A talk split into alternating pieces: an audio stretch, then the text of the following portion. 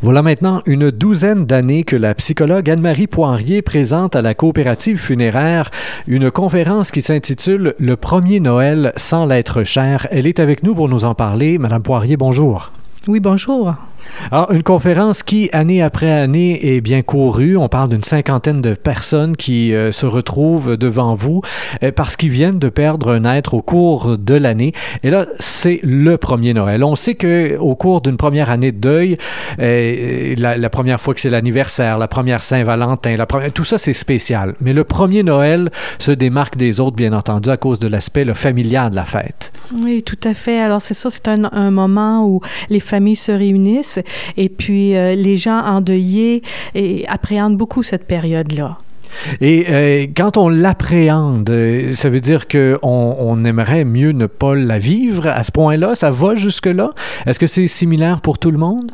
Oui, on retrouve ça souvent. Même hier à la conférence, les gens disaient euh, j'arracherai la page de calendrier là, pour me retrouver en janvier. Alors, c'est vraiment d'entendre la musique de Noël, de voir les gens qui se préparent, qui font leurs emplettes, qui achètent des cadeaux. Alors, tout ça, là, ça leur rappelle des, des bons souvenirs, mais ça leur rappelle surtout personne qui est plus là cette année pour vivre ça avec eux. Et donc, euh, on ne peut pas l'arracher, la dite page de calendrier, elle est là pour rester. Et euh, il y a là-dedans quand même une étape importante dans le cheminement, dans le deuil, dans, euh, dans l'espèce d'appropriation du départ, en quelque sorte. Ça demeure que c'est une étape difficile, mais importante pour qui la vit bien, pour qui accepte de la vivre, en fait. Là. Oui, on n'a pas le choix. Comme vous dites, on ne peut pas sauter un mois. Alors, euh, dans la conférence, euh, on, leur disait, on regarde ensemble les trucs que j'ai répertoriés dans différents livres d'auteurs qui parlent du deuil, mais ils donnent des trucs pour euh, peut-être ne pas nécessairement refaire exactement les mêmes rituels, le même type de rencontre. Si on avait l'habitude, par exemple, de recevoir chez soi, ben, on peut modifier un petit peu. Puis à ce moment-là, parce que quand on veut garder exactement comme avant, souvent, ben, c'est là que ça devient plus euh, difficile pour la personne. Alors, on suggère des petits changements. Parce que la rigidité, finalement, si on laisse la même place, c'est là que le père est parti, par exemple, et donc euh, on va laisser son assiette vide au bout de la table. J'ai des familles autour de moi qui ont fait ça et qui l'ont bien vécu. C'est aussi possible de bien le vivre. Et puis, une fois de temps en temps, on survit, on va faire un toast à la, à la santé du disparu. Mais évidemment, ça dépend peut-être justement de à quelle étape on en est rendu dans le deuil. Est-ce que ça vient juste d'arriver? Est-ce que c'est encore au vif? Oui, puis il faut que les gens s'écoutent. Euh, il faut que les gens aillent selon leur capacité. On sait que c'est une période où les gens sont très fatigués quand ils vivent un deuil. Alors, il faut pas trop s'en demander. Si on avait l'habitude de faire euh, 4-5 tourtières, 4-5 tartes, et puis là, tu sais, les gens s'en demandent, puis là, c'est pas pareil, les tartes à maman, puis, tu sais, alors on n'ose pas acheter, puis, alors, des fois, de trop s'en demander avec tout le ménage, les décorations, tout ça, euh, ça épuise les gens, puis ils se retrouvent au fait, puis ils sont fatigués, puis plus émotifs, plus vulnérables, impatients, euh, irritables. Alors, c'est pas ça qu'on souhaite, là. Et souvent, dans un état comme celui-là, on contrôle moins bien les émotions et euh, la plupart des gens vont avoir peur de pleurer, pleurer en public, euh, ce qui n'est pas en soi, évidemment, euh, un défaut, surtout lors d'un premier Noël, parce que finalement, c'est toute la famille qui est émotive dans le cas d'un premier Noël comme ça, et que ça peut être peut-être bon, justement, d'avoir un 10-15 minutes de larmes intenses à quelque part dans la soirée, puis après ça, ça fait du bien, on le laisse passer. Oui, exactement. On suggère aux gens de pas retenir les larmes, parce que quand on lorsqu'on retient les larmes, ben, on retient aussi la joie, on retient euh, les rires. Alors, euh, si on peut, comme vous dites, là, au début, là, on dit, bon, ben là, on fait notre braille, puis c'est fini, là, et puis, puis oui, lever un toast, et, puis après ça, ça laisse de la place aux réjouissances, puis à, rire un peu plus. Alors, euh, on suggère ça, mais il y a des familles où il y a des traditions, où il y a des, des règles non dites, où on n'exprime pas nos émotions. Il y a des familles comme ça. Alors, ça change pas comme ça en un mois, là, le, le style euh, d'une famille. Qu'est-ce qu'on fait dans des cas comme celui-là? Quand on sait qu'on est dans une famille où les émotions là, sont très bien cernées, nous, on est pris avec ça aussi un peu. On a été éduqués comme ça, nos propres émotions ne s'expriment pas, mais euh, on va avoir à dealer avec quand même, entre guillemets. Alors, euh, quel est le truc que vous pourriez donner dans cette situation-là particulière où on sait qu'on ne peut pas les exprimer, on sait qu'on ne peut rien changer? là? C'est comme des tabous. Hein? Il y a des familles où faut pas, faut pas c'est intime, hein? puis c'est comme impudique. Hein? Ça devient comme impudique de exprimer nos émotions. Alors moi, souvent, je vais rencontrer une de ces personnes-là dans la famille qui est mal à l'aise avec ça, qui voudrait, elle, prendre un peu plus de place, elle ou lui. Alors moi, je leur suggère de le faire avec leurs amis proches, des confidents, de pouvoir exprimer leurs émotions à l'extérieur de leur famille où c'est pas possible. Les gens n'ont pas cette ouverture-là. Vous avez, euh, dans les euh, nombreuses suggestions que vous faites, euh, et vous l'avez un peu évoqué tantôt, là, le fait de se reposer. Hein. Il y a effectivement un surmenage qui vient avec le temps des fêtes, dont on ne se rend pas trop compte quand on est en forme, mais avec le deuil vient déjà une fatigue un peu naturelle parce qu'on gère nos émotions différemment. Le fait de se reposer, de faire des siestes ou autres peuvent préparer à passer un meilleur temps des fêtes. Oui, parce qu'on sait que le deuil, c'est un des stresseurs les plus élevés dans une vie. Alors, ça veut dire que le corps, euh, le stress, ça, s'imprègne partout dans notre corps. Alors, ça, touche autant les dimensions physiques, psychologiques et sociales. Alors, euh, au niveau physique, les gens qui avaient déjà des problèmes de santé, on remarque, les recherches le démontrent, qu'ils vont consulter plus souvent leur médecin après le décès d'un proche parce qu'ils ont des tensions, ils ont des douleurs, ils ont des malaises. S'ils souffraient d'hypertension, mais la tension est comme euh, difficile à contrôler les le diabète, la même chose, l'arthrite, tous les problèmes de santé qu'on a avant le deuil, bien là, ça devient encore plus marqué quand on, vit des émotions intenses. Et donc, dans la préparation de Noël, évidemment, c'est comme décuplé parce que là, il y a le deuil et la préparation de Noël qui parfois peut être une source de stress elle-même. Oui, et puis il ne faut pas trop s'en demander euh, et être capable, dans le fond, de parler. Moi, je suggérais aux gens de, de, de dire ce qu'on veut, comment qu'on souhaite passer le temps des fêtes, de le dire d'avance, là, au début début de décembre, de dire, bon, ben, d'appeler nos proches, puis de dire, ben, j'aimerais mieux pas faire ça comme ça. Des fois, on sait plus ce qu'on veut pas que ce qu'on veut.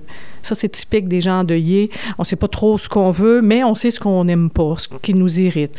Alors, faut se fier à ça. C'est des petites antennes. On sait ce qu'on n'a pas envie. Puis, euh, de cette manière-là, ben, on se dirige vers quelque chose de plus doux, là. Et on a facilement au Québec la peur de déranger. Hein? je pense particulièrement aux, dames, euh, même chez les hommes âgés, là, on a cette culture-là de ne pas appeler pour rien, de ne pas déranger ses enfants ou de pas... Euh, il, faut le briser, ça. Il faut passer outre ça. Vous, vous le mettez dans vos recommandations. Il faut oser appeler pour demander de l'aide à des amis ou autres, ne serait-ce que pour décorer le sapin, monter la crèche, des petites choses comme ça. Et un, parce que ça soulage la tâche, mais vous disiez aussi euh, parce que ça, euh, ça apporte de la compagnie. Donc, ça brise l'isolement. Oui, oui, c'est quelque chose que les gens endeuillés apprennent euh, d'aller demander. Parce que souvent, les gens sont plus passifs et puis attendent que l'aide arrive de l'extérieur, mais ça fait partie de la démarche de la personne endeuillée d'aller vers les autres. Puis, puis de choisir. Il y a des gens avec qui on se sent plus à l'aise, qu'on on les sent plus compatissants. Puis il y en a d'autres qui sont moins aidants. Alors, la personne peut choisir euh, vers qui euh, aller chercher de l'aide. Oui, c'est un bon réconfort. Des fois, on est surpris. On dit, ah, oh, wow, ça, ça me fait du bien de rencontrer, de, de, faire, préparer les décorations avec euh, mon beau-frère, ma belle-sœur. Puis, alors oui, on peut être surpris d'avoir des bons moments, des belles rencontres. Il faut, faut aller vers les gens. Et dans cette optique-là, une autre des recommandations que vous faisiez, c'est d'aller aussi aider les autres. Je trouvais ça intéressant. C'est une chose de demander de l'aide, mais aussi d'aller s'impliquer dans une popote ou dans, dans, quelque chose qui prépare une œuvre caritative, qui prépare pour les pauvres, pour Noël, euh, des cadeaux, des plats ou quoi que ce soit. Ça peut être aussi une, bonne source de motivation pour le temps des fêtes, une belle façon de le vivre dans un cas de deuil.